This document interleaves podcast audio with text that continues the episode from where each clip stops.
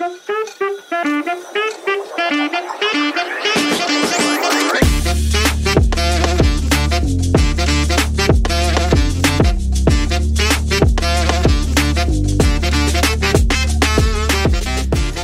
what's up, guys？我是 Rod，欢迎回到重新健身。那今天呢，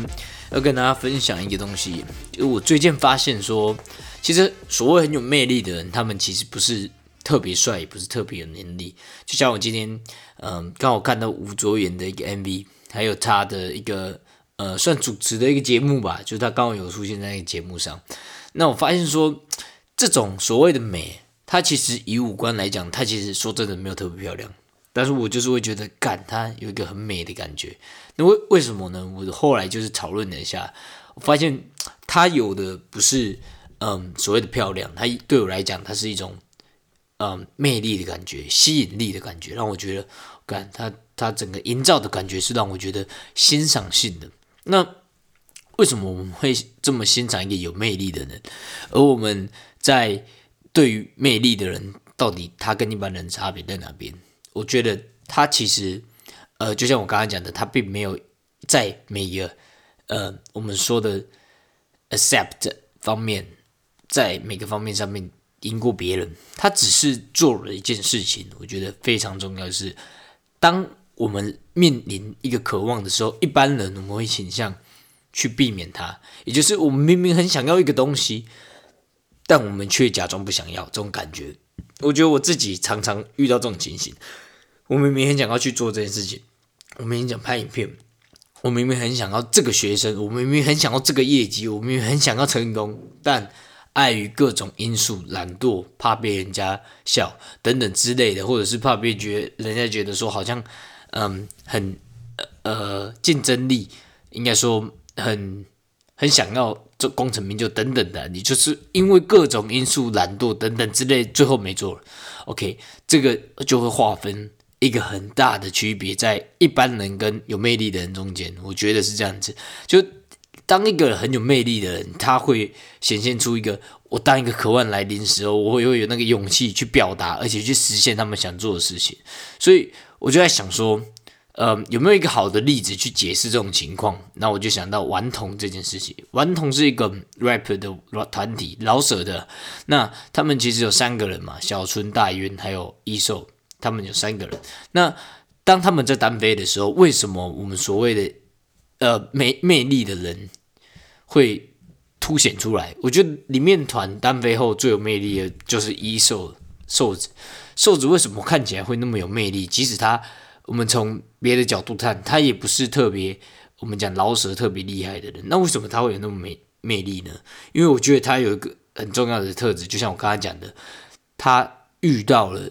一件想要做的事情，他就会不顾一切的 one hundred percent 去执行它。OK，所以我觉得这个特质会引导到让一个人从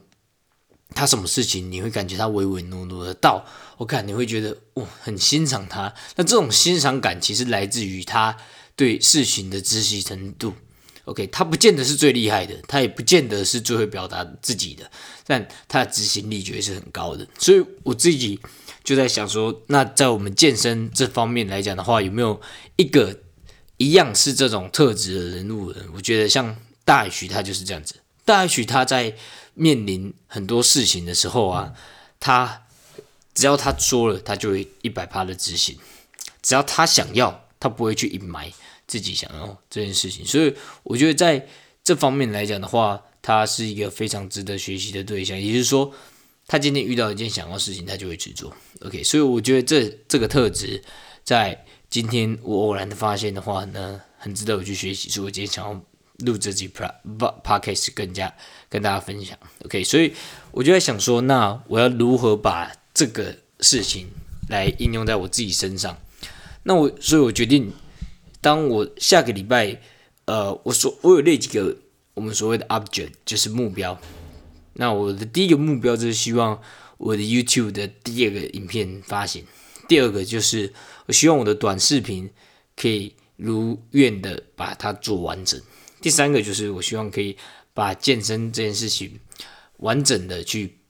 把它执行，也就是练五次，然后每次都是呃完整的一个训练。我觉得，因为在冬天其实有时候会偷懒，老实跟大家讲，但是我希望可以把这件事情套用在我自己身上。而对我来讲，其实这这健身对我来讲其实没有太呃让我不敢做。我觉得会让我不敢做是第二个发第一个啦，发 YouTube 影片，因为 You YouTube 影片它不只是很耗工程以外，我其实你有时候尝试一个新的主题的时候，你会怕人家的异样眼光。而且你也会担心成效不好，所以你动力不一定会那么足够。所以我决定，呃，下个礼拜的话，我要把这个特质把应用在我自己身上，看自己的的改变如何。因为我觉得大家一定会有一件事情，这个坎过不去。不管是你可能是感情啊，也有可能事业，也有可能是学习上面，每个人遇到的课题本来就不同了。对，所以你可以自己把这种，嗯。这个所谓的，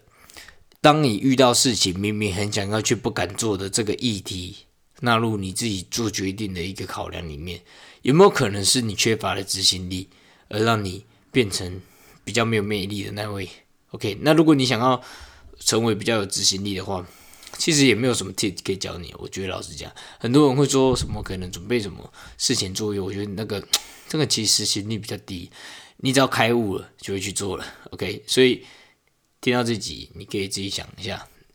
这个方法，或者是你自己的状况如何等等之类的。那我自己是希望用这个方法去督促自己啊。OK，所以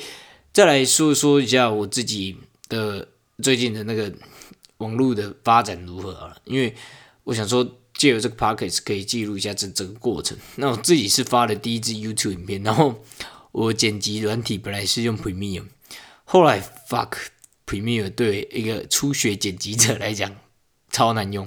我们用老半天，然后有很多东西它是数据化的，也就是它不能你直接用手拉，你必须要输入一个数字啊，让它移动等等之类的哦。对我来讲超不直觉，但我知道这个是一个比较专业的做法，也是比较精细的做法。而对呃未来你可能要做影片的时候，你比较可以知道说呃哪个位置它是最适合的，它对于整体的。呃，我们讲的成长性其实比较大的，所以我打算下个礼拜第二支影片，我想用 Premiere 来当做一个学习，让自己进步这样子，对啊。那对于我这次的呃上个礼拜发那个影片，我发现短视频其实你拿来教人家动作，其实效果蛮好的，曝光率蛮高的，因为你提供是一个价值给别人。那现在的短视频，其实我认真觉得你要提供价值才会有人看的。不然你只是在发给自己爽而已。像我之前发那个 pose 影片，我开始觉得自己在发给自己爽，因为你一定得 get other people's value，so so 别人根本也不会想要给你这个 attention，然后让你有机会去推销产品，对吧？那当你今天经营一个网络事业是以销售产品为主的话，那你必须要给人家足够的价值去说服别人购买你推荐的产品。所以我开始觉得说，呃，短影片我未来可能可以再多做一些类似这种，呃，训练的教学嘛，或者训练的一个意见跟记录吧。然后还有像我觉得发现这是做那个短的这种 YouTube 的有价值的影片，我看那个流量其实也是有起来。所以我发现，嗯，短影片似乎也是很吃价值的。对，现代人不是白痴，你播一个短影片，他就会想要点。那价值来自于。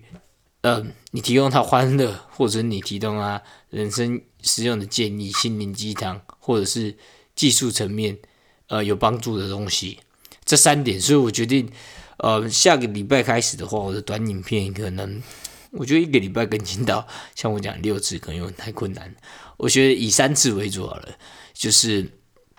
一个是更新那个那个叫什么？诶，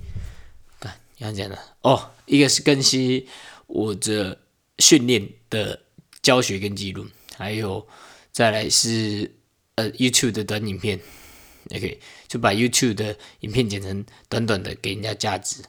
第三个是我想说，第三个我可能要再想一下，对，有什么是可能幽默的也可以吧，还是给价值的吧？但我再想一下，主要是希望可以触及更多流量啊，对吧？可以引导到我的实体课程也好。还有我的 YouTube 的长影片也好，对，那我开始希望可以比较认真的去研发我的线上课程，因为我觉得重新健身这个主题非常好，真的是很少人可以透过这个心理的方面去改善一个人的体态。那我想要成就这件事情，我必须跨出第一步，不要再渺小自己了，而且也不要把自己明明想做的事情去压抑下来。所以下个礼拜除了刚刚那三点，我希望可以达成的目标：健身、完美执行，还有那个 YouTube 影片，还有呃 IG。短影片定期更新三支以外，我还想要去多花时间去研究要如何透过网络的方式线上去